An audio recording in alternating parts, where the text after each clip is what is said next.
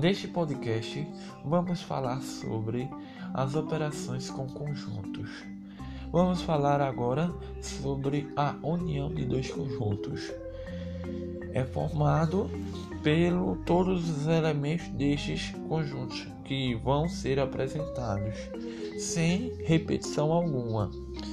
Imagine o conjunto A formado pelos elementos A, B e C e o conjunto B formado pelos elementos C e D. A união entre esses dois conjuntos é formada por todos os elementos sem repetição. No caso do elemento A e B, nós temos o C se repetindo nos dois conjuntos.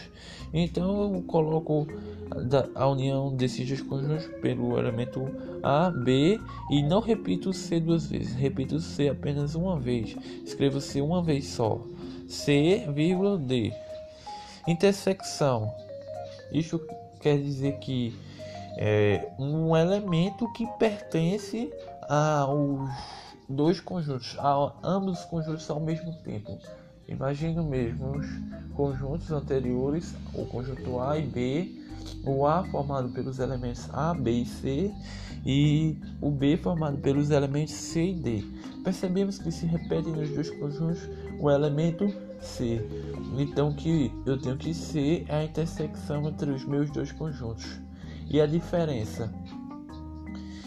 Por exemplo, a diferença entre os dois conjuntos A e B, em que A é formado pelos elementos A, B e C, e B é formado pelos elementos C e D, é formado pelo a diferença entre esses dois conjuntos A e B é formado pelos elementos A e B, e a diferença de B menos A é igual ao elemento D.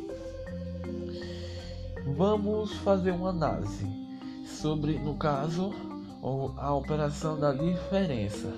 A diferença entre dois conjuntos é formada pelos elementos que, no caso do A menos B, é formado por todos os elementos que pertencem somente a A. E B menos A é formado por todos os. É, o resultado desse conjunto é formado pelo todos os conjuntos que pertencem somente, no caso, a B. A menos B é igual ao conjunto formado pelos elementos A e B. E B menos A formado pelo conjunto que tem no caso D. Complementar. B complementar de A. Podemos dizer que A menos B. Exemplo, o conjunto A formado pelos elementos A, B, C, D e E e o conjunto B formado pelos elementos B e C. Eu tenho que complementar de B e A é igual a D E. É os elementos que B precisa para se tornar o conjunto A. Se o conjunto B é formado por B e C e o A é formado por A, B, C, D E, eu tenho que o, o, o que B precisa para se tornar A é igual a D e E. Muito obrigado por ouvir este podcast. É necessário que para você entender esta parte, você ouça e escreva em um papel tudo o que eu falei.